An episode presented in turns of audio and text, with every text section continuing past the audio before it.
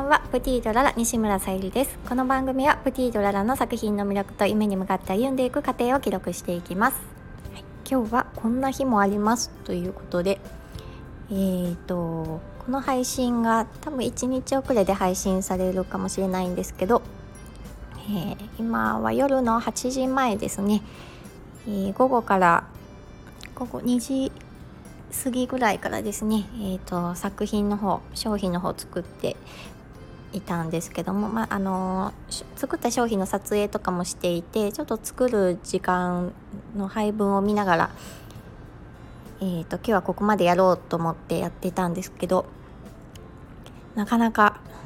イメージ通りの作作れるはずだと思っていたアクセサリーがうまく作れなくてちょっともうスランプ状態で どうやってもあの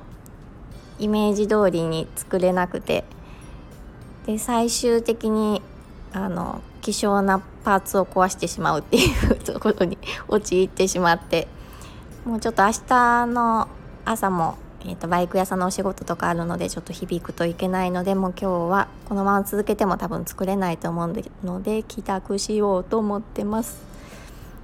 えっ、とそうですね明日の午後ちょっと納品委託先の方に納品しに行きたいっていう気持ちがあったのでちょっと焦りもあったのかなとは思うんですけど、うん、ちょっとまだどうしようか考えています。でハンドメイド作家さんとかものづくりされている方はあるあるかと思うんですけど本当にね趣味でやってる時だともう楽し好きな時に楽しい時だけ作っていればいいっていう感じなんですけどそうもあの販売になるといかない時もあるので結構ねあの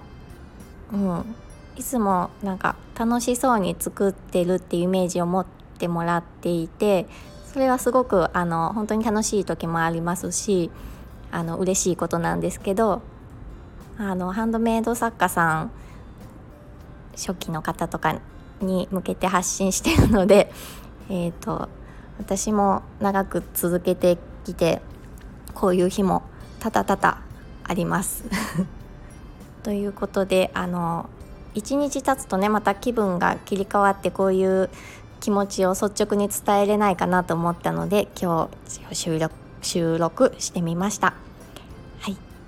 少しずつ自分と向き合いながら頑張って続けていきたいなと思います。今日も聞いてくださりありがとうございます。プティとララさゆりでした。